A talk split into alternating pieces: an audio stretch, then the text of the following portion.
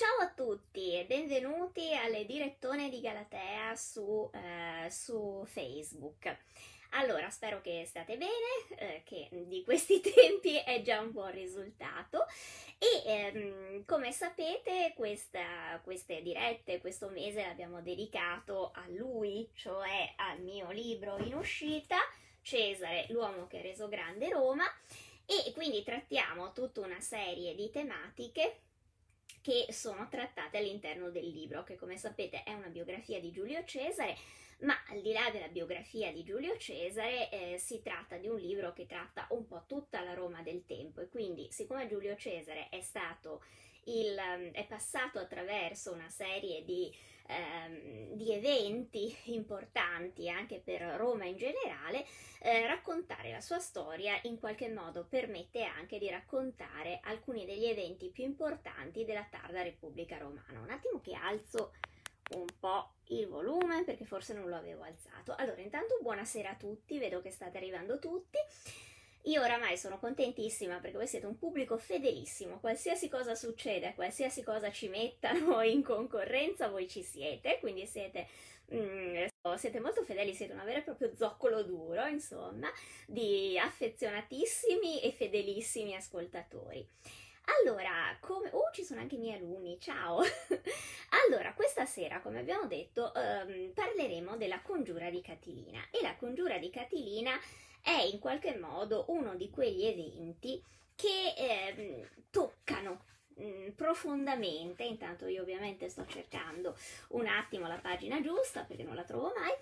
allora toccano profondamente la eh, Roma di quel tempo, diciamo così che era chiaro per tutti che la Repubblica Romana all'epoca di Cesare stava esaurendosi. Stava esaurendosi perché era evidente che le eh, frizioni sociali all'interno della Repubblica Romana erano fortissime e eh, diciamo così il Senato e i gruppi aristocratici ehm, non riuscivano a trovare una soluzione per uscirne. La loro soluzione era cercare di mettere, eh, come dire, il, la testa sotto la sabbia e far finta che non esistessero. Però stavano emergendo nuove forze sociali, stavano emergendo nuove classi sociali, ehm, anche molti dei ceti produttivi che venivano dalla Transpadana e da altre zone d'Italia rivendicavano di avere gli stessi diritti dei cittadini romani, quindi era tutto un mondo che si stava pian piano sfaldando.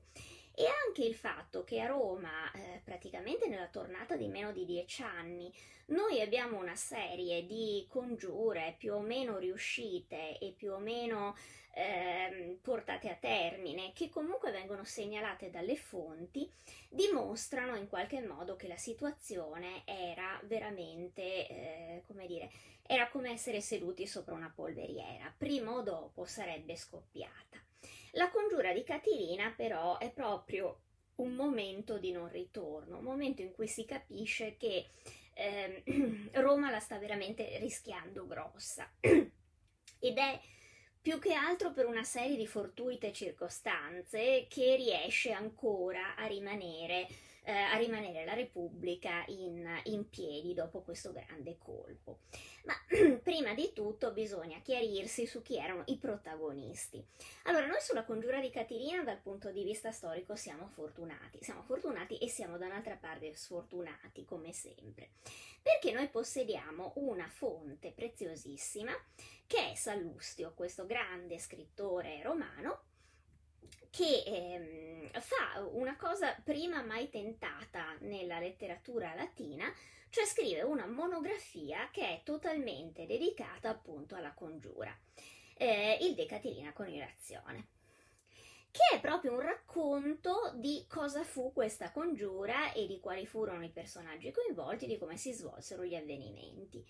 Quindi noi abbiamo, come dire, un, um, una monografia, quindi un saggio dedicato proprio solo alla congiura, cosa che nella, nell'epoca antica è difficile perché in genere noi possediamo le storie di un determinato periodo, ma dove insomma ci sono parecchi avvenimenti trattati, si va avanti a raccontare un intero eh, lasso di tempo. Qui invece Sallusto fa questo, ha questo taglio molto particolare che gli permette peraltro non soltanto di raccontarci gli eventi con molta più, ehm, più precisione, perché evidentemente è un'opera dedicata solo a quello, ma anche ha la straordinaria capacità di ehm, entrare nella psicologia dei personaggi. E quindi la congiura di Catilina, eh, l'originale, la congiura di Sallustio appunto, è una straordinaria spy story per conto suo, perché poi Sallustio, lasciatemelo dire, è uno degli autori latini che io preferisco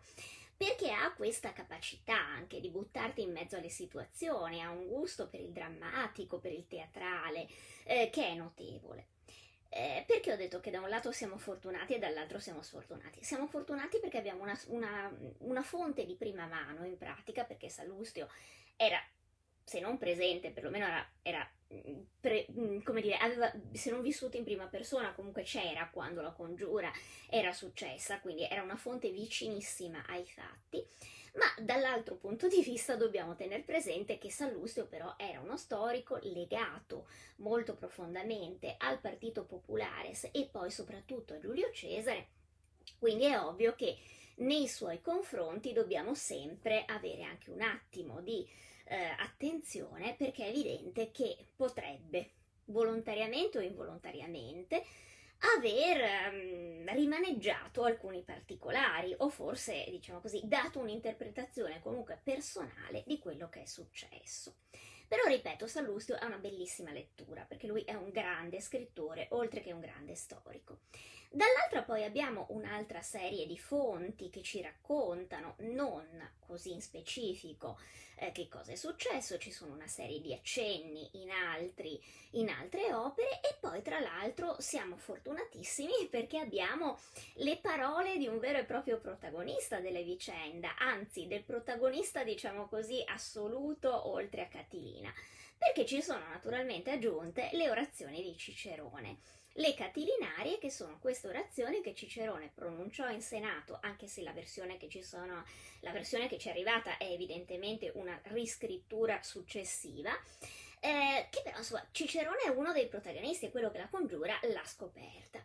E quindi noi abbiamo la straordinaria cap- mh, mm, circostanza riguardo a questa congiura che noi abbiamo due fonti praticamente ottime e contemporanee direttamente coinvolte nelle circostanze, nel caso di Cicerone proprio quelle in prima, in primissimo piano, ma naturalmente sono due fonti entrambe da trattare con le molle, perché Sallustio è di, font, di parte populares e quindi, e soprattutto è uno degli amici di Giulio Cesare, e quindi, e quindi ovviamente ehm, va preso con le molle per le informazioni che dà, e dall'altra, diciamo così, il eh, Cicerone certo è il protagonista, nessuno meglio di lui ha vissuto questa vicenda, però diciamo così, essendo appunto un protagonista, alle volte ha tutta la convenienza a rimaneggiare alcuni particolari o per esaltarsi, e noi lo sappiamo che Cicerone, diciamo così, ehm, come dire, la modestia non era il suo forte, ecco, usiamo una litote. Ehm, per cui insomma si sa che lui tende a esaltare il suo ruolo e a presentarsi come eh, un vero e proprio eroe e dall'altra, siccome sappiamo che poi a causa della congiura e di tutto quello che ne seguì, lui ebbe anche delle ricadute pesanti sulla sua vita, è evidente che anche lì dobbiamo trattarlo molto con le molle, perché comunque è una fonte presente al momento dei fatti, però appunto proprio perché è presente ed è terribilmente coinvolta in quello che sta succedendo,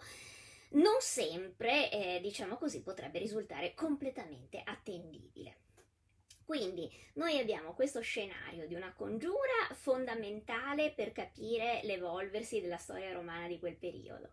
di due eh, fonti molto dettagliate ma che vanno trattate con le molle e poi abbiamo tutta una serie di accenni in altre fonti che però magari sono successive come Plutarco, come eh, Nepote, come altre trattazioni storiche dove però, insomma, a parte che c'è ovviamente una distanza cronologica dei fatti, ma ehm, si capisce che c'è qualcosa di non detto, che il ruolo di alcuni personaggi, come per, di personaggi importanti nella Roma dell'epoca, come appunto eh, Crasso e lo stesso Cesare,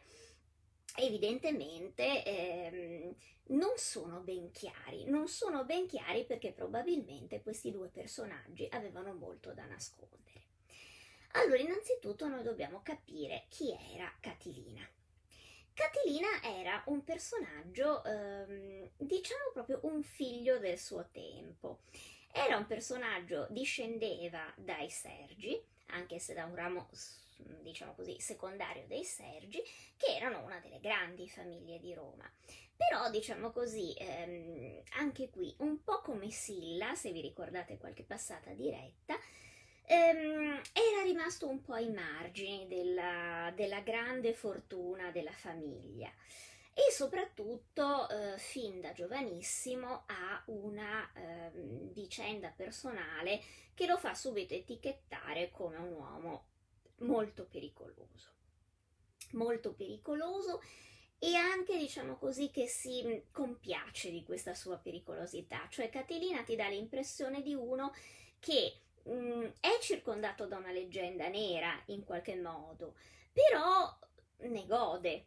e quindi forse anche lui stesso alle volte fa di tutto per incrementarla questa leggenda. Che cosa succede? Innanzitutto il primo momento in cui noi vediamo comparire il nome di Catilina è una fonte che quasi nessuno conosce, perché una fonte è una chiosa, ha una fonte giuridica e ehm, ci racconta quello che forse è stato il primo omicidio di Catilina, che in realtà viene, eh, è un crimine poco conosciuto e che si rifà all'età sillana. Quando appunto Catilina ehm, viene, eh, scusate che io sto cercando un passo che ovviamente in questo momento non, non, trovo perché sono sempre furba e quando mi metto i segnalibri poi me li perdo e allora noi usiamo una cosa molto, un segnalibro molto, molto, diciamo, molto adatto al periodo. Metto la, la busta che contiene le mascherine perché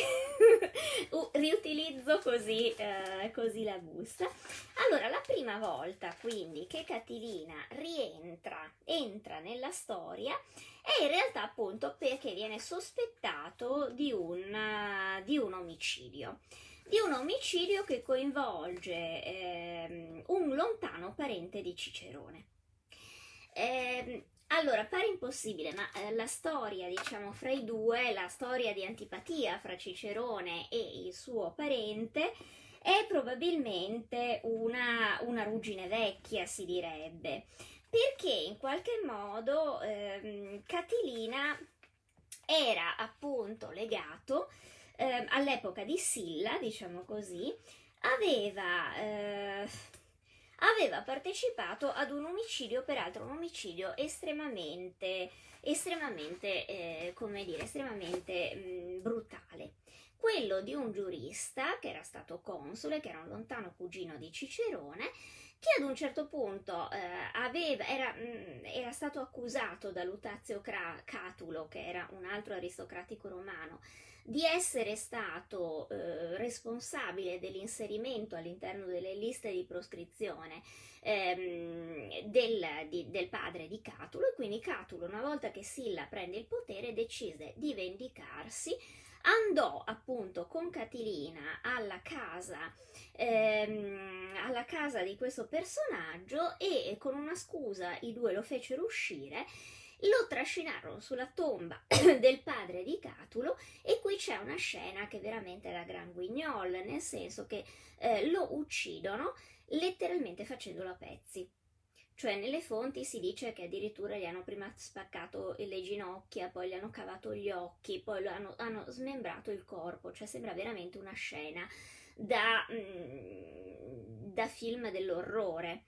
eh, perché in qualche modo Catulo voleva eh, fare un sacrificio rituale sulla tomba del padre per espiare la sua uccisione. E questo mm, sacrificio, questa morte efferata sarebbe stata proprio portata avanti grazie alla, alla, alla complicità di Catilina.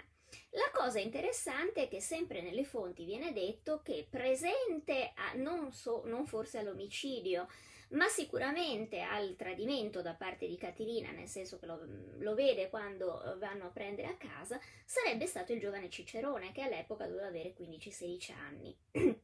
Quindi in qualche modo il legame e forse anche l'odio tra i due ehm, era legato in a questo episodio, che poi appunto non è conosciutissimo perché è ricordato soltanto da una fonte minore, anche se abbastanza um,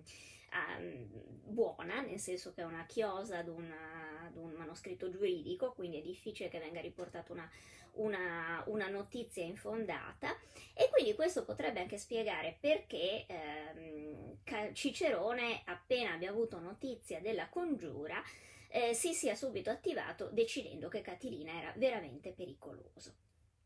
Catilina perché era considerato così pericoloso?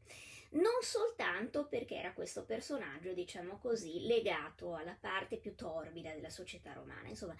Catilina fin da giovane era uno a cui piaceva rimestare nel torbido. Aveva cercato di fare carriera sotto Silla, ma non c'era riuscito, nel senso che Silla sì l'aveva usato per qualche missione, appunto qualche missione molto violenta e molto, ehm, e molto appunto discutibile, ma in realtà poi non gli aveva mai dato nessun ruolo di potere all'interno del suo organigramma. Quindi Catilina aveva continuato a vegetare all'interno di questo sottobosco della, della Roma del tempo, un sottobosco che poteva essere molto violento e molto trasgressivo. Eh, a me quando viene in mente la Roma del tempo viene in mente, non so, avete presente su Netflix o su Burra, ecco, quella o romanzo criminale, cioè quella Roma è sempre stata così, è sempre stata una città eh, dove l'alto e il basso si mischiavano tantissimo e dove molto spesso c'erano delle grandi sacche di corruzione, di trasgressione, di, ci- di cerchie molto opache ehm, fra una alta società che gestiva il potere ma che voleva in qualche modo secondare anche tutti i suoi vizi ed una parte di popolo che in qualche modo eh, riusciva a, a fare eh, a, a, dare la possibilità a questi aristocratici appunto di ehm, un po' di, di, di, rotolarsi nel fango. Ecco, questa è sempre stata una caratteristica della città di Roma, nelle età presenti e forse probabilmente anche nelle età passate. Ecco, Catilina è proprio un uomo che vive sul confine, cioè un uomo che per, um, per, per famiglia, per ascendenze familiari fa parte dell'alta nobiltà romana, ma è decaduto e soprattutto gode nel circondarsi di personaggi dalla fama ambigua, ehm, di falliti, di gente che ha poco da perdere, di gente che è pericolosa, perché gli piace quella, quel limite, quel, quel, crepuscolo in cui si può in qualche modo eh, nascondere, in cui può eh, anche trovare la maniera di ehm, non solo di seguire solo tutti i suoi vizi, ma anche probabilmente di avere attorno della gente che poi grazie a questo diventa ricattabile. Catilina prova a fare carriera in maniera regolare. Si presenta alle elezioni, ma per ben due volte la sua candidatura viene in qualche modo bloccata. Anche questo va detto, viene bloccata in maniera scorretta cioè eh, gli aristocratici romani, quelli che si tenevano di essere i custodi della tradizione, della legalità, eccetera, in realtà con Catilina giocano sporchissimo.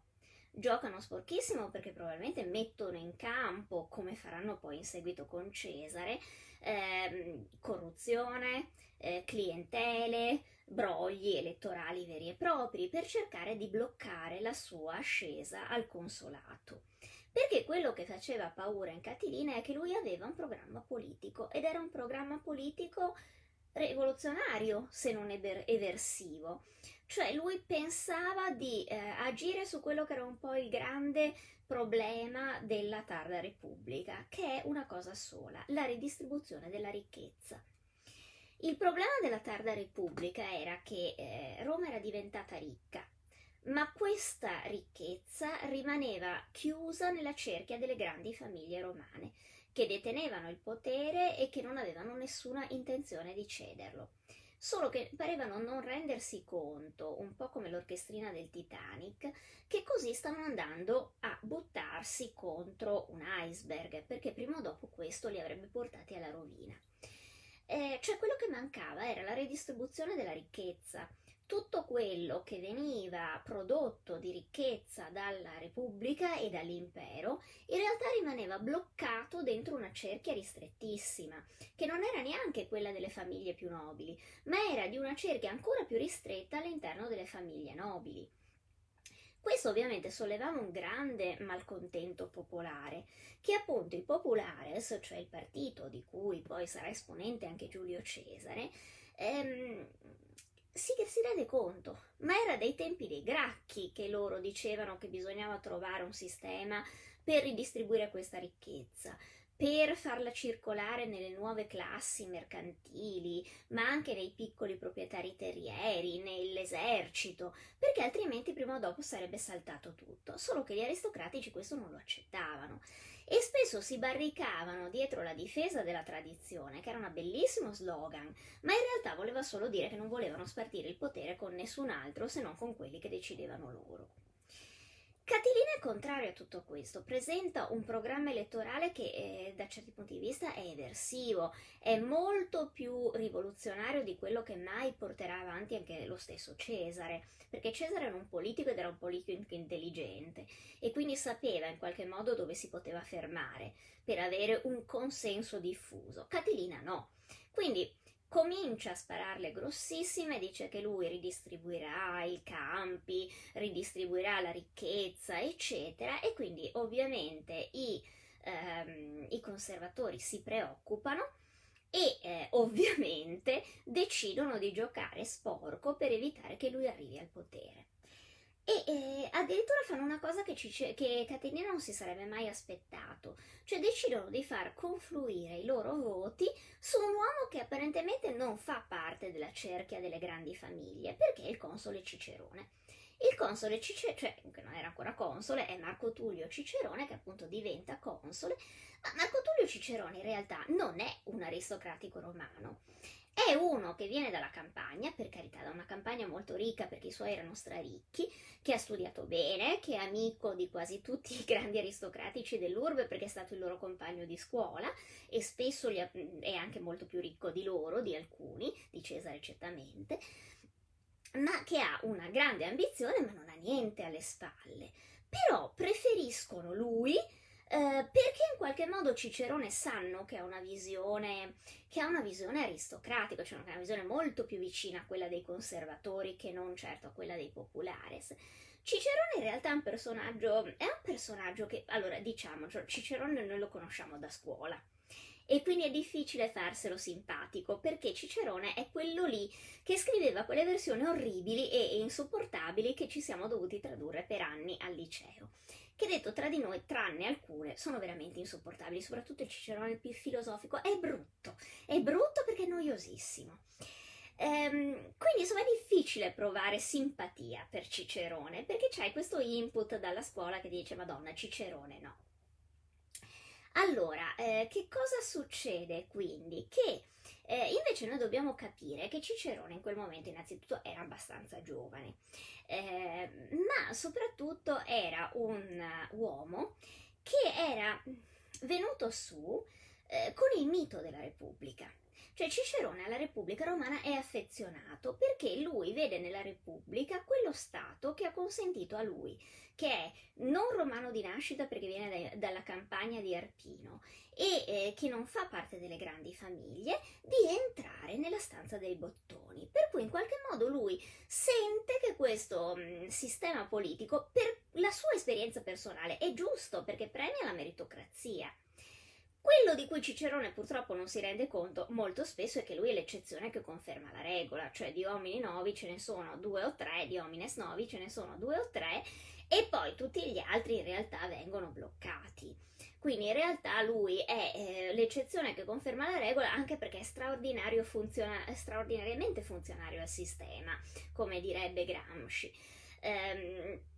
Per cui in qualche modo Cicerone è la peccetta perfetta. Possono dire guarda, noi aristocratici siamo tanti buoni e cari, non ci facciamo affatto eh, influenzare dal, dall'origine, perché abbiamo votato addirittura Cicerone, ma grazie Cicerone era perfettamente d'accordo con loro, quindi non è che fosse un grandissimo sforzo. In ogni caso, C- mm, Catilina sta cosa la vive malissimo, perché ma insomma, cioè io capisco che tu mi preferisca un altro aristocratico, ma Cicerone no. Quindi diciamo così che a quel punto Catilina rompe tutti gli indugi e decide di passare all'eversione vera e propria. Si è reso conto che non eh, riuscirà mai con le vie legali ad arrivare al potere e quindi decide di eh, rovesciare il tavolo, di passare ad una, a tutt'altro. E decide quindi di ordire questa congiura. Questa congiura con cui, verrebbe da dire, costruisce con i mattoni che ha,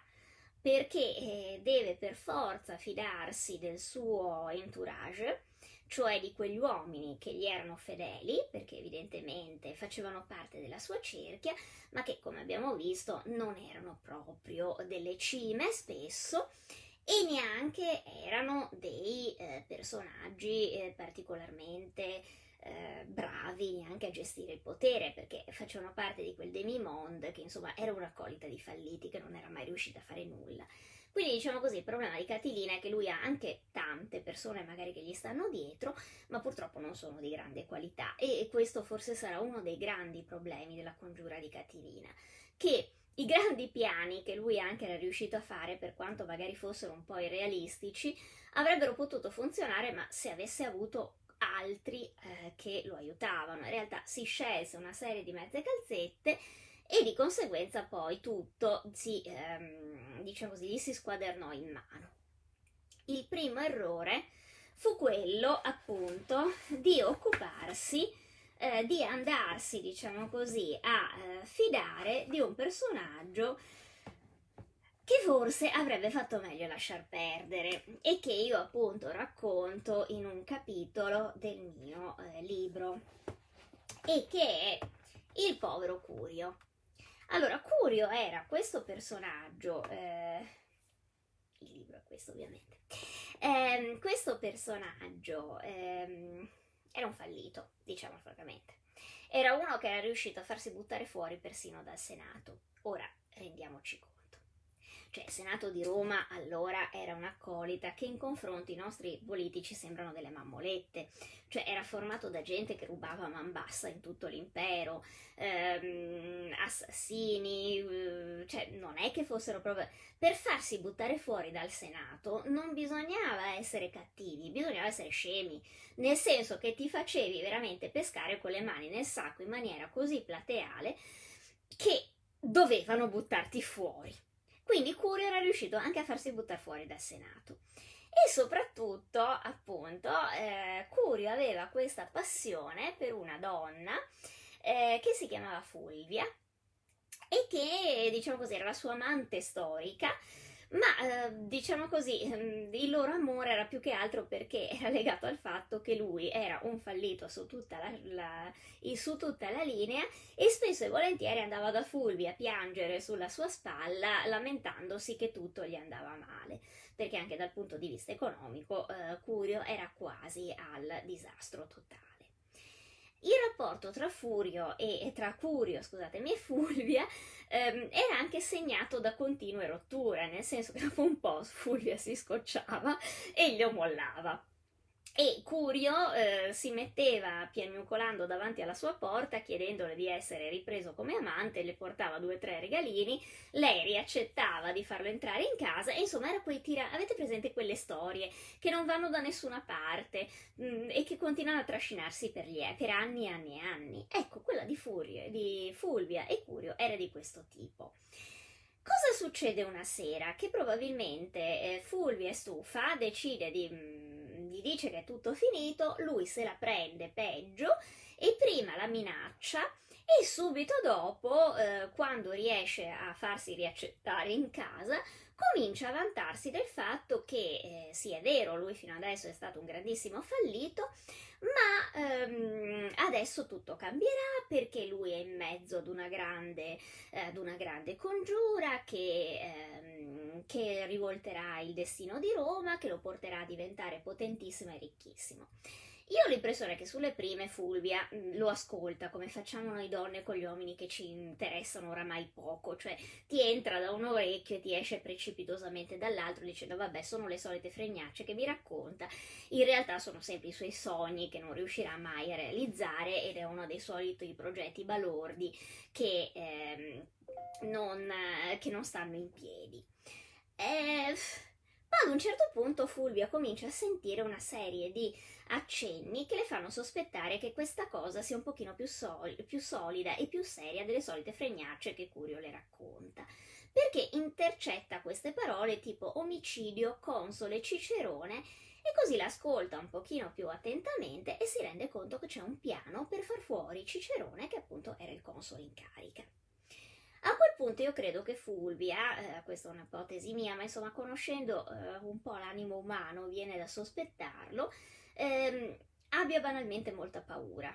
Perché eh, fino adesso va bene, era stato un rapporto molto idiota che magari le consentiva di farsi fare qualche regalo prezioso, eccetera, ma qui la faccenda diventava pericolosa perché si parlava di un colpo di Stato che se va bene certo ti avrebbe portato il nostro Curio a diventare uno dei personaggi più importanti della, di Roma, ma conoscendo quant'era scemo e conoscendo invece quant'erano furbi gli altri, Fulvia deve farsi due conti e dice è meglio che mi vada subito a denunciare sta cosa alle autorità così almeno si sa che eh, io non c'entro e se un domani vengono scoperti è ben chiaro che non vengono a casa mia a, eh, ad arrestarvi per questi quattro matti che vogliono cercare di fare un colpo di Stato contro la Repubblica. Quindi ad un certo punto cosa fa? Eh, aspetta che Curio sia crollato dal sonno, eh, si mette addosso un mantello e va a casa del console Cicerone presentandosi e raccontandogli tutto quello che eh, Curio le ha raccontato. Cicerone, con tutto che lo sappiamo, è un grandissimo trombone e, e quindi è uno che, a cui piace bro, sbrodolarsi e, e, e indorarsi e vantarsi di quello che sa fare, però c'è da dire che è una delle migliori teste politiche e anche una delle migliori teste di avvocato che ci siano mai state nella storia. Quindi quando gli racconta questa storia, eh, innanzitutto immediatamente capisce che la storia è vera e che c'è davvero da aver paura, ma soprattutto scatena la sua vena di Perry Mason. Quindi si mette ad indagare e immediatamente capisce quali sono i contorni di questa congiura. E quindi mentre Catilina si ritrova un po' imparpagliato perché i suoi, abbiamo visto, non sono uomini di grande valore. Quindi mentre lui fa dei piani cervellotici per cui addirittura immagina di far scoppiare degli incendi in varie parti di Roma per poi riuscire appunto a far montare la folla e a prendere il potere, ehm, Cicerone in, e, e, i suoi però non lo seguono, cioè li deve chiamare 4-5 volte a casa dicendo ma allora vi date una smossa, avete preso contatti con questo, avete preso contatti con quello, gli altri sono in alto mare, mentre quindi Catilina si perde a cercare di motivare i suoi a ritenere sotto controllo quello che sta succedendo, Cicerone, che invece è un avvocato di quelli tosti, si è messo a indagare e quindi scopre tutte le varie connessioni all'interno di questa congiura e scopre appunto che il piano è molto elaborato. E addirittura, eh, come dire, scopre che ehm, ha anche una serie di, ehm, di risvolti eh, particolari perché, come dire, fa la mappa dei complici, eh, fa, io mi immagino Cicerone che sia l'organigramma come fanno oggi all'FBI o nei telefilm americani, eh, scrivendo tutti i vari nomi e tutti i vari, eh, i vari compiti che sono, stati, che sono stati dati e quindi scopre per esempio che in Etruria qualcuno dei congiurati sta già sobillando i contadini perché si rivoltano, perché si rivoltino. Ehm, scopre che appunto eh, Cicerone, eh, scusatemi, Catilina sta maneggiando nella retrovia e soprattutto Fulvia lo avverte che eh, Catilina manderà ad un certo punto due suoi complici che sono Cornelio e Vagunteio ehm, i quali si presenteranno alla sera a casa di Cicerone con la scusa di dovergli dare delle comunicazioni, di volerlo salutare, ma Fulvia lo avverte di stare attento perché in realtà i due sono, ehm, come dire, sono ehm, decisi ad entrare in casa per ucciderlo e quello sarà il segnale che la congiura deve cominciare. E, e Cicerone ovviamente avvertito eh, non li fa entrare e quindi la, la congiura di Catilina in pratica si eh, si scontra contro una porta chiusa, quella di Cicerone che avvertito non fa entrare i due in casa. A questo punto Cicerone capisce di avere in mano tutte le prove che gli servono, meglio non tutte le prove, ma tutti i legami e gli indizi che gli servono. E così la mattina dopo va in Senato e si presenta e mentre Catilina è seduto lì perché non si aspetta niente, perché eh, sì, certo, i suoi sono stati cacciati via dalla casa di Cicerone, ma lui immagina che Cicerone non possa avere tutto l'organigramma, aver capito tutto quello che sta succedendo. Quindi che cosa succede? Che eh, Cicerone in pratica, eh, quando vede Catilina eh, seduto in Senato, lo apostrofa con il famoso fino a quando Catilina abuserai della nostra pazienza e comincia a dirgliene di tutti i colori svelando tutti i retroscena. Ovviamente è l'8 novembre del 63 a.C., quindi insomma siamo proprio in questo periodo. A questo punto Catilina si trova imparpagliato, si trova imparpagliato perché non si aspettava una reazione così puntuale, soprattutto non si aspettava che Cicerone sapesse così tanto della congiura. Per cui probabilmente non può far altro che eh, allontanarsi da Roma perché capisce che in qualche modo è stato scoperto o perlomeno che non può più rimanere a Roma attendendo i, i successivi step che aveva preparato. Quindi scappa verso l'Etruria dove sapeva che i suoi stavano raccogliendo appunto truppe per muoversi anche militarmente contro la capitale perché insomma non dimentichiamoci che mh, mm, contava anche sul fatto che onestamente Cicerone dal punto di vista militare era una pippa, diciamocelo francamente, cioè Cicerone è un bravissimo avvocato, ma mettilo su un campo di battaglia non è il suo. E quindi insomma si eh, dirige verso eh, l'Etruria mentre lascia a Roma i suoi complici, i quali sono in qualche modo deputati a salvare innanzitutto il salvabile e poi comunque dare il via alla seconda parte del piano, quella che lui spera che Cicerone non abbia ancora capito. Che cosa, eh, che cosa vogliono fare in pratica costoro? Ehm, vogliono coinvolgere nella, ehm, nella congiura ehm, vogliono coinvolgere addirittura una tribù di barbari, i, i barbari allobrogi. I barbari allobrogi perché a questo punto eh, serve ai congiurati anche della forza bruta. I barbari allobrogi sono a Roma eh, per cercare di trattare delle condizioni migliori, per avere un'alleanza migliore con i romani e eh, Catilina spera di mettersi in mezzo a questa cosa e di convincere a passare dalla loro parte.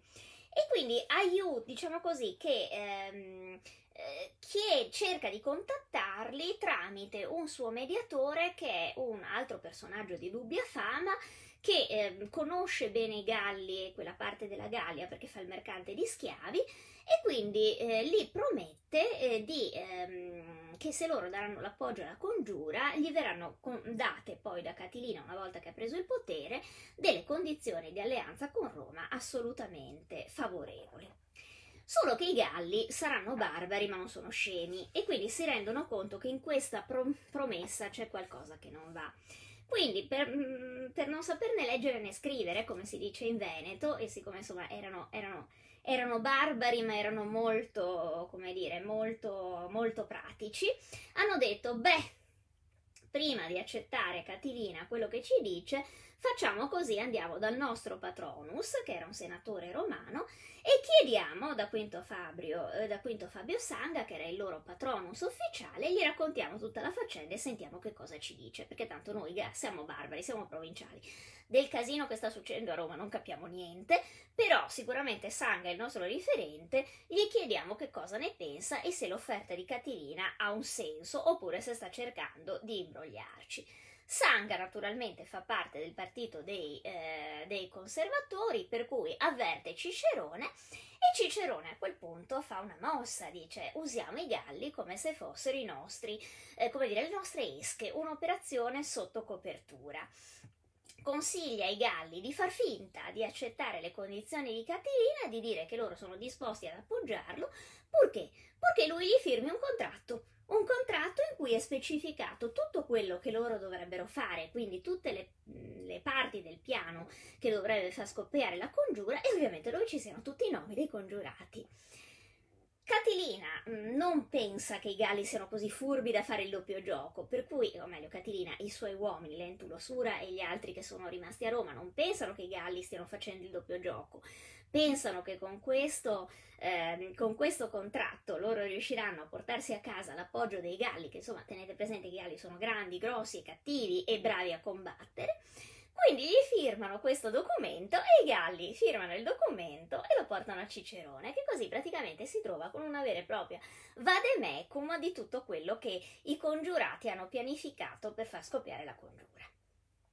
A questo punto come dire, è come se avessero firmato i congiurati stessi una, congi- una, una confessione in bianco. E quindi Cati- eh, Cicerone parte sicuro di questo e denuncia la congiura avendo alle spalle anche mh, mm, questa confessione, questa sorta di roadmap dei Catilinari, eh, i quali vengono arrestati in pieno senato e a quel punto Cicerone praticamente li ha presi tutti. Perché? Eh, Catilina e le sue armate sono in Etruria, ma a quel punto è chiaro che non hanno più nessuna seria possibilità di prendere Roma perché non hanno più dentro Roma una quinta colonna. Il piano prevedeva che a Roma dovessero scoppiare una serie di incendi, che i Galli attaccassero il Senato, che prendessero appunto ehm, come prigionieri, che uccidessero i, i due consoli e quindi a quel punto eh, Catilina con i suoi uomini dall'Etruria sarebbe sceso verso Roma e avrebbe preso la capitale ma mancando la quinta colonna romana, Catilina non può nemmeno tentare di prendere l'urbe perché a quel punto sarebbe un vero e proprio suicidio. Quindi, come dire, eh, lasciatemi passare l'espressione, la congiuro oramai è chiaro che è andata in vacca. Non c'è più nessuna possibilità, si apre però una grande discussione in Senato perché bisogna capire cosa farne di questi benedetti catilinari. E Cicerone ehm, è il console in carica e vuole essere l'eroe della situazione. Forse gioca anche il fatto che sa benissimo lui di non essere un grande comandante militare, quindi sa benissimo che eh, se si dovrà arrivare ad uno scontro militare lui non potrà essere sul campo. Quindi ha anche in qualche modo bisogno di acquisire dei meriti, eh, dei meriti ehm, indiscussi, di avere questa possibilità di presentarsi come l'uomo forte e quindi propone in Senato eh, di uccidere, di mettere a morte immediatamente i complici di Catilina che lui ha scoperto. Perché dice che tanto, insomma, la loro colpevolezza è acclarata e quindi tanto vale giustiziarli subito perché se li teniamo vivi c'è anche il problema che magari questi non riescano in qualche modo a mettersi in contatto con Catilina, facciano comunque il grande gioco, il doppio gioco, eccetera. Ehm, Cicerone è uno che non sarà bravo sul campo di battaglia, ma caspita, quando parla, cioè le sue parole diventano eserciti. Per cui quando prende la parola, eh, dopo che ha finito di parlare, mezzo senato è d'accordo con lui. Sono tutti disposti a mandare immediatamente a morte i catilinari. Se si votasse in quel momento sarebbe l'approvazione generale. Ed è a quel punto che entra in scena il nostro amico Cesare. Perché Cesare è il pontefice massimo, cioè la massima autorità ehm, religiosa a Roma. E quindi non è solo un senatore, è anche un senatore che ha un peso del tutto particolare. Si alza e fa la sua dichiarazione, che è totalmente inaspettata e che in qualche modo è spiazzante persino per quelli del suo partito. Perché lui dice che assolutamente i catilinari non devono essere uccisi. È un discorso molto scomodo quello di Cesare. E, tant'è vero che persino quelli del suo partito lo guardano mm, senza capire perché lo sta facendo. E effettivamente persino noi abbiamo qualche problema a capire perché l'abbia fatto. Eh, perché è un discorso garantista, in un momento in cui tutti vogliono essere invece giustizialisti. Però lui pone una serie di ehm, problemi che sono tecnici. Dice, ok, i catilinari sono accusati di far parte di una congiura. Però noi fino adesso abbiamo avuto le parole dell'accusa di Cicerone, abbiamo avuto anche delle prove, certo, però non c'è stato un processo.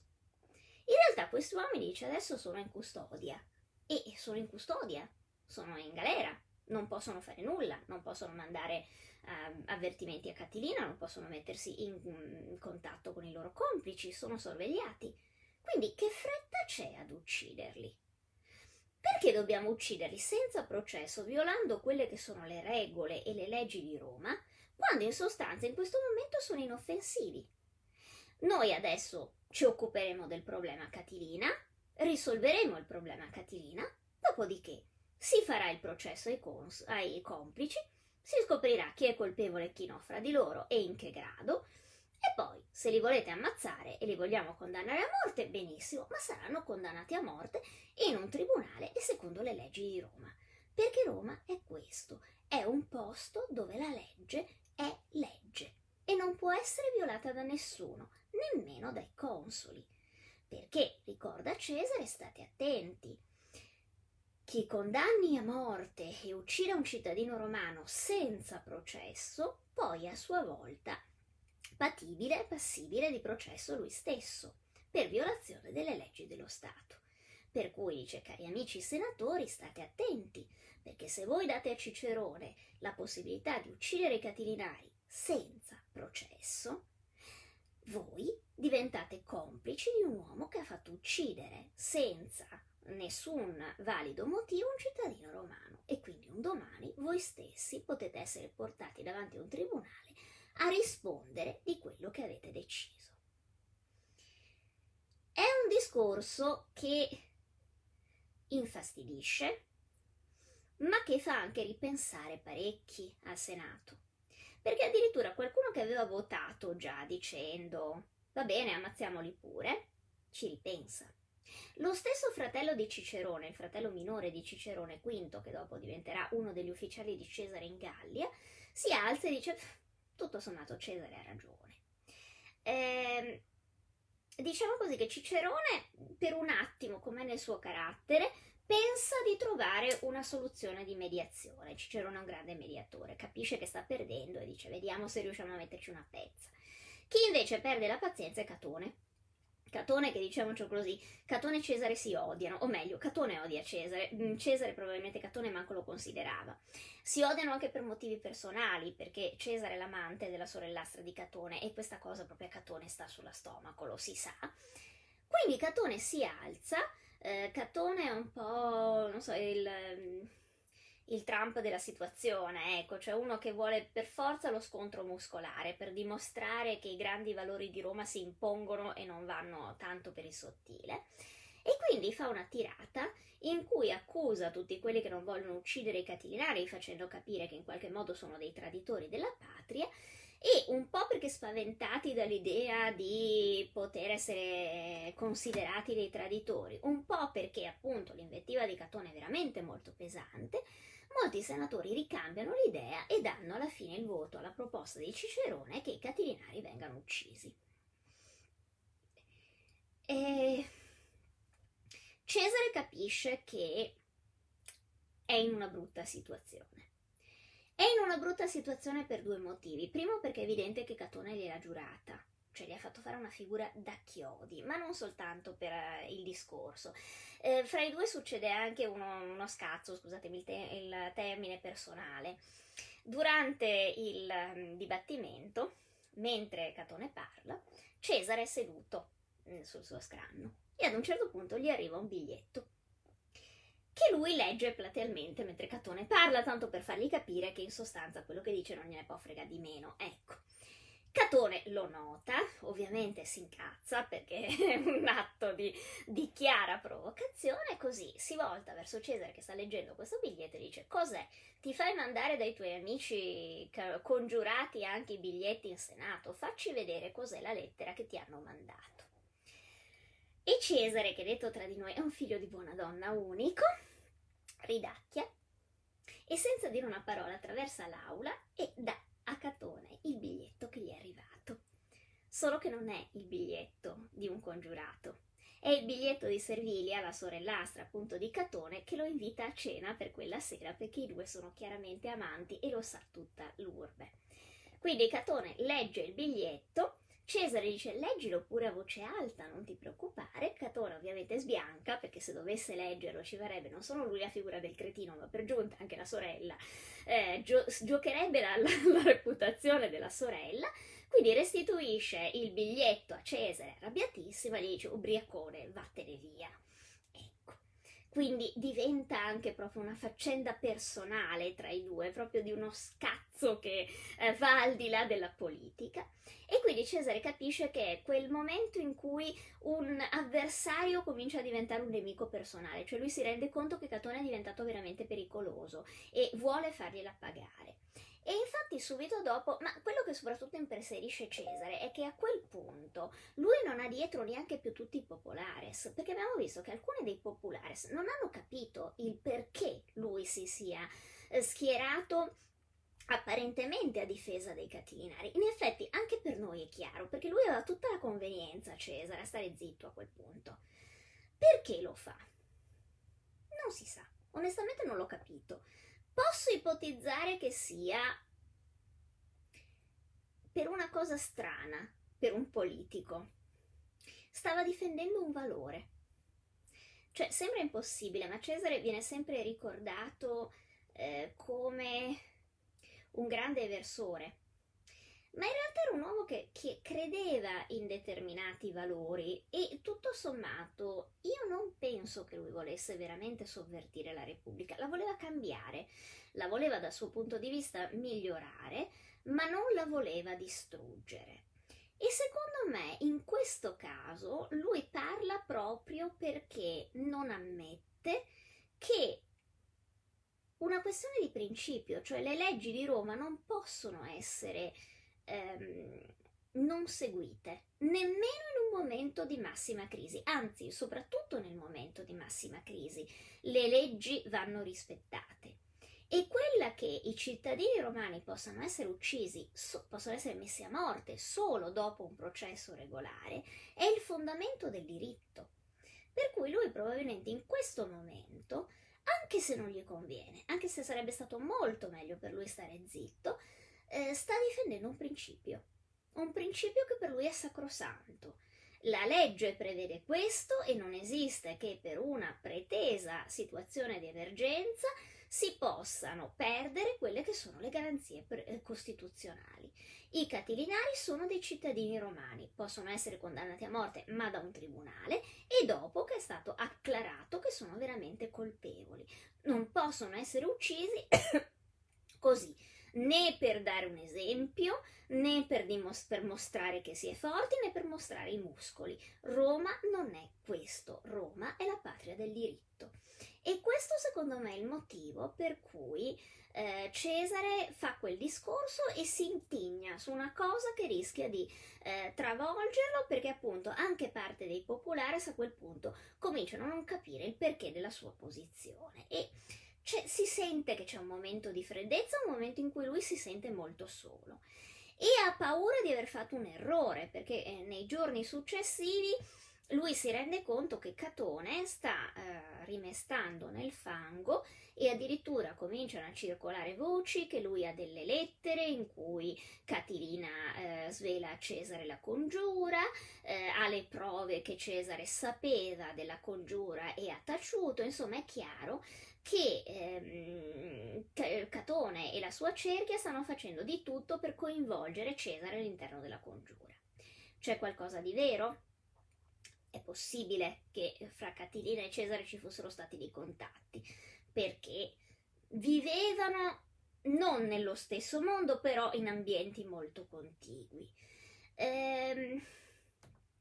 però diciamo così che Cesare, al contrario di Catilina, è un grande politico e soprattutto ha una mente molto più sofisticata di quella di Catilina. Per cui cosa succede? Che capisce che la situazione per lui diventa pericolosa e decide di usare una mossa che nessuno avrebbe mai potuto immaginare. Si rivolge alla persona che meno di tutti, forse, gli stessi ehm, Optimates potevano pensare che gli sarebbe venuto in, in aiuto. Va da Cicerone. Va da Cicerone perché i due in realtà sono amici. Per tutta la vita ci sarà questo rapporto estremamente complicato fra Cesare e Cicerone. Sono due uomini che hanno avuto un lungo periodo di frequentazione e anche spesso di amicizia, ma di amicizia nel senso che per esempio quando sarà in Gallia, a Roma, quello che gestisce gli affari di Cesare è Cicerone. Quindi è un'amicizia molto complicata. Possono anche essere dal punto di vista politico su due fronti avversi, però tra i due c'è sempre un canale di comunicazione aperto. E quindi Cesare va da Cicerone, che cosa si dicano i due nessuno lo sa, però fatto sta che il giorno dopo in Senato è Cicerone stesso che scagiona Cesare dicendo no, guardate, state tranquilli, lui non faceva parte della congiura, anche perché quando ha sospettato qualcosa è venuto subito a dirmi tutto quello che sapeva. Che tra l'altro, detto tra di noi, Cicerone, quando dice una roba del genere, fa automaticamente sapere che Cesare sapeva qualcosa della congiura, quindi in parte conferma le voci che lo volevano, se non all'interno della congiura, perlomeno a mh, mm, conoscenza di cosa bollisse. Ma diciamo così, in quel momento Cicerone è Dio perché ha appena salvato Roma, quindi qualsiasi cosa dica va bene, e Cesare la sfanga così. La sfanga nel senso che il suo nome non viene più fatto, che in qualche modo viene stralciata la sua posizione, si direbbe, dal processo, e infatti poi la congiura di Catilina andrà verso la sua eh, fine violenta e terribile, perché appunto i catilinari con Catilina eh, in testa rimangono in Etruria, si scontreranno con le truppe eh, del, mm, della Repubblica Romana e Catilina appunto ehm, morirà peraltro in maniera eroica anche sul campo di battaglia, eh, però anche molto opportuna perché così in pratica si è portato dietro anche tutti i suoi segreti, nel senso che morti i complici e morto Catilina, è evidente che qualsiasi ruolo avessero avuto altri congiurati, che potevano essere Grasso, che potevano essere eh, Cesare o altri personaggi di Roma antica, nessuno è più riuscito a riconoscerlo e a saperlo e a ricostruirlo. E a questo punto, quindi abbiamo anche finito l'ora, perché io poi quando parlo lo so che sono un fiume, la congiura di Catilina finisce così. Cioè con questo Catilina che eh, perde sul campo di battaglia muore in qualche modo da eroe, perché gli viene riconosciuto questo fatto che lui muore da eroe, ma resta una figura di difficile, eh, di difficile eh, contestualizzazione, spesso anche di difficile individualizzazione proprio perché eh, lui essendo stato, aveva anche giocato lui stesso su questa leggenda nera che aveva creato forse per impressionare gli altri, per darsi un tono, è difficile poi capire cosa ci fosse di reale e cosa ci sia di inventato, quali siano le incrostazioni, quali siano le cose che gli avversari hanno ingigantito, abbiano aggiunto su di lui. Certo una figura affascinante per certi versi, è il fascino del genio del male,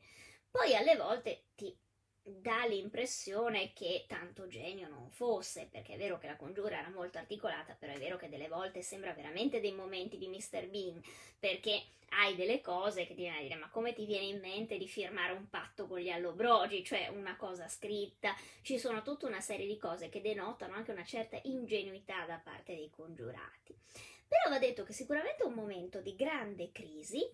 per la Repubblica, di grande crisi per alcuni personaggi, perché poi anche Crasso viene sospettato di aver fatto parte non proprio della congiura, ma di un momento precedente che poi leggerete nel libro. Ehm, per cui anche per un po' di mesi eh, alcuni personaggi dell'urbe sono costretti a tenere un basso profilo, perché è evidente che eh, sono a rischio. Quindi, ehm, come dire, è un momento di svolta, è un momento di svolta in cui si definiscono alcuni equilibri,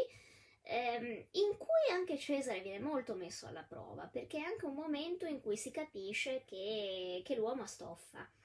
che l'uomo ha stoffa, che ha un certo carattere, perché ripeto, è l'unico che si alza in Senato prendendo una, una, posizione molto scomoda e molto rischiosa, ma anche che ha stoffa, perché poi in sostanza ne esce pulito cosa che era difficilissimo, nessuno ci avrebbe scommesso, credo, un asse sul fatto che lui riuscisse ad uscire senza beccarsi una qualche, una qualche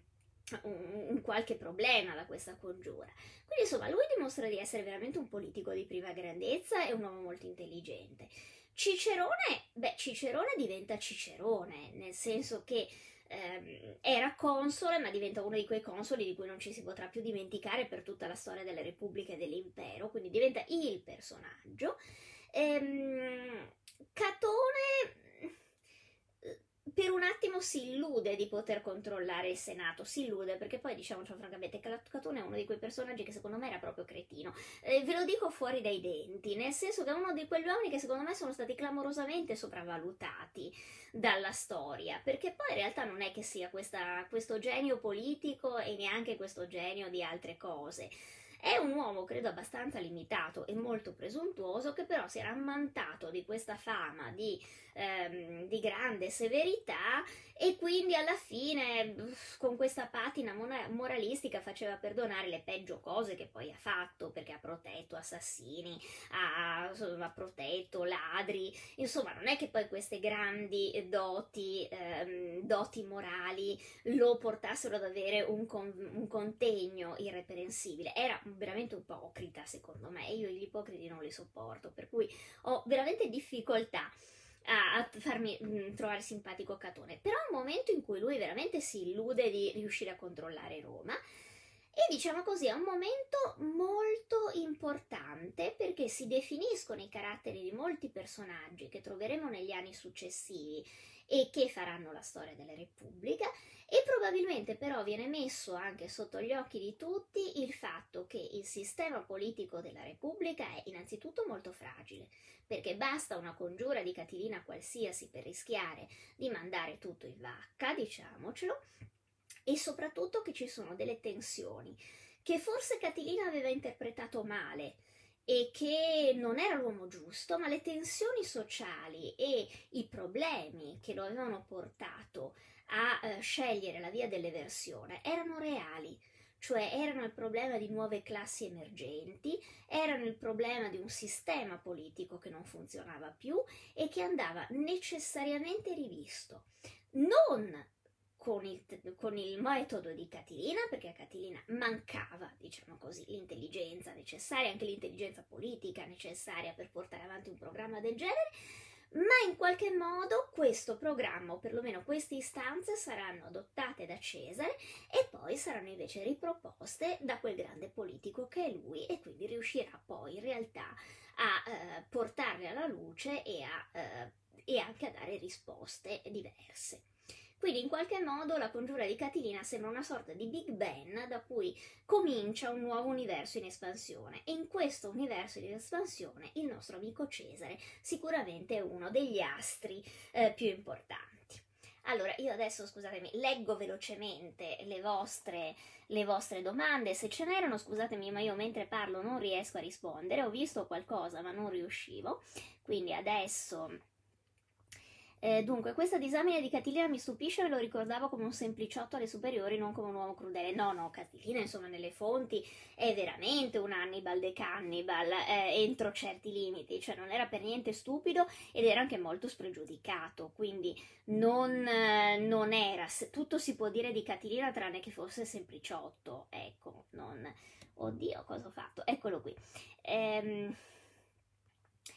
E, caspita, un uomo che rimesta nel torbido e poi cade ingenuamente in un tranello. Eh, ma non lui, sono i suoi, perché lui in realtà era già in Etruria, probabilmente anche quello è stato il disastro, che lui in realtà a Roma non aveva nessuno di intelligente a cui lasciare il comando, perché Sura era un cretino. Eh, cioè lui era lui, purtroppo il problema della congiura di Catilina secondo me è che l'unica buona testa era quella di Catilina tutti gli altri erano delle mezze cartucce per cui in realtà si fanno fregare da, da Cicerone in maniera abbastanza idiota allora, concordo che la te ha questo dono magico di farvi... Eh beh, grazie. Allora, Catilina non era un Che Guevara antelittera, ma era pieno di debiti aveva i suoi interessi da difendere, diciamo che come populista se la cavava, sì. Eh, il vecchio trombone sicuramente era elitario, ma fedele alla Repubblica l'ha dimostrato fino al giorno in cui espose il suo cor- collo al colpo fatale. Sì, ma ripeto, a me Cicerone sta simpatico, cioè io lo trovo tutto sommato una persona che con tutti i suoi difetti, ed erano enormi, d'accordo, perché era un uomo di un ego che occupava da solo tutta Roma e si espandeva fino nelle province. Però a me Cicerone ha sempre fatto una gran tenerezza, perché era un uomo, ehm, come dire... Mh, mm,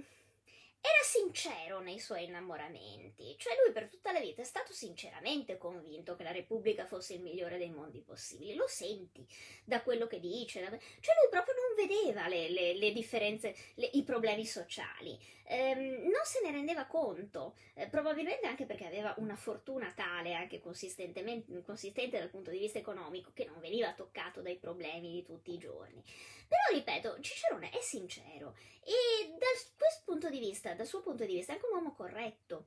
Ehm, che rimane sempre fedele alle sue, alle sue, idee e anche ai suoi amici. Cioè, uno dei motivi per cui secondo me poi Cicerone finisce malissimo è che lui non riesce a sopportare Antonio perché lo trova un, un uomo appunto un populista e quindi gli dà fastidio. Eh, mentre Cesare lo riusciva a sopportare, perché Cesare comunque era un, non era un populista, era un politico molto intelligente, Antonio invece era proprio un casinista, e soprattutto non si aspetta il tradimento da parte di Ottaviano, perché lui è convinto che gli amici sono amici, invece Ottaviano se ne frega, lo fa mettere nelle liste di proscrizione. Quindi no, Cicerone, eh, nonostante tutto, nonostante tutti i suoi difetti, Cicerone lo ami nonostante i suoi difetti, a parte il fatto che insomma è uno dei migliori oratori del mondo, perché non mi piace il Cicerone filosofico perché l'ho sempre trovato noioso come la morte, però insomma le orazioni sono grandiose, c'era uno che veramente quando si metteva a parlare non, non, non, non riesce a fare altro che a dargli ragione, quindi è un grandissimo avvocato. Però ripeto, c'è una coerenza e anche una, una sostanza in Cicerone, cioè anche quando fa delle scelte che tu giudichi sbagliate, eh, Cicerone lo rispetti umanamente, mentre altri personaggi di quel periodo no, perché ti rendi conto che eh, sono, fanno sempre delle scelte opportunistiche e che cambiano anche molto spesso bandiera, cioè secondo me fra Cicerone e Pompeo non c'è lotta, cioè Cicerone è molto meglio, Pompeo è veramente una banderuola e, e, senza anche nessuna prospettiva politica, cioè invece Cicerone ha una sua visione politica, poi io posso non essere d'accordo perché non mi piace e neanche Cesare probabilmente era d'accordo, però eh, c'era una sostanza, ecco, c'era un'idea. E, e, questo ti fa comunque rispettare un uomo, perché vuol dire che uno ha dei valori in cui crede. Cicerone secondo me li aveva. Dunque, bel trucco stasera, grazie. eh, prima regola della congiura, mai scrivere niente. Certo, ma questi erano scemi, cioè l'ho detto che i vice di Catilina erano veramente dei cretini. Allora, fa sembrare tutto così reale come vedere la realtà antica dipanarsi sotto i nostri occhi. Eh, ma era così, cioè, mica erano, erano, cioè, noi dobbiamo smetterla di pensare all'antichità o alla storia come i busti del museo, cioè, questi erano uomini e quindi, insomma, ehm, sono tosti, ecco. Allora, io direi che mi sembra di aver risposto a tutto. Eh, eh, ma insomma, se dopo c'è qualcosa a cui non ho risposto, risposto rispo, eh, scusatemi, rispondo dopo nei commenti, anche perché insomma vi sto tenendo qui oltre ogni ragionevole dubbio, sono già le, le 10 e 7, quindi insomma bisogna anche che la finisca. Quindi io vi saluto, vi ringrazio per essere stati con me, ovviamente il video resta disponibile qua sulla pagina che potete rivedere con calma anche dopo o o condividerlo con i vostri amici, se avete gli amici che sono appassionati di storia romana, condividete, prendetene tutti e, e fatelo girare per Facebook ovunque. Poi, come al solito, vi ricordo che se non l'avete ancora letto, non l'avete comprato, lo trovate Cesare, l'uomo che ha reso grande Roma di Giunti Editore in tutte le librerie fisiche che sono aperte, quindi si può andare a comprare, oppure in tutti gli store online e lo trovate sia nell'edizione cartacea sia in quella ebook, quindi comunque lo trovate da leggere e ehm, noi ci vediamo. Questa settimana in realtà le chiacchierate di, gio- di Galatea del giovedì sono sospese perché ehm, non ci sono, per il buonissimo motivo che invece non giovedì ma venerdì alle 7 di sera sarò a fare una presentazione di Giulio Cesare online con il Museo d'Arte Archeologico della Maremma. E quindi eh, ho pensato che insomma tre video alla settimana erano veramente un po' troppi, quindi ci spostiamo venerdì sulla pagina del Museo Archeologico ed Arte della, Ma- della Maremma dove parleremo, pensate un po', di Cesare, quindi insomma altre, altre informazioni su questo libro. E quindi le chiacchierate di Galatea sono spostate alla settimana dopo, dove dovremo avere uh, ospite Veragheno e quindi parleremo di italiano eh, e, di, e, anche credo di, di, di, femminismo e di lingua in generale sessista.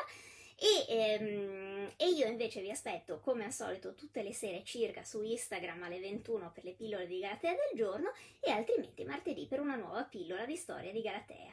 Eh, ci vediamo, ciao a tutti. Bacione, sì, certo che manderò il link, lo, lo, promuovo, peraltro lo trovate anche già l'evento sulla pagina, quindi se andate eh, c'è il link per l'evento e se voi cliccate sull'evento poi vi ricordano anche quando comincia. Eh, allora vi saluto e, e, niente, ci vediamo come al solito o, o qui sulla pagina o su Instagram o, o da qualche parte perché tanto oramai sono ovunque. Ciao belli, buonasera e buonanotte a tutti.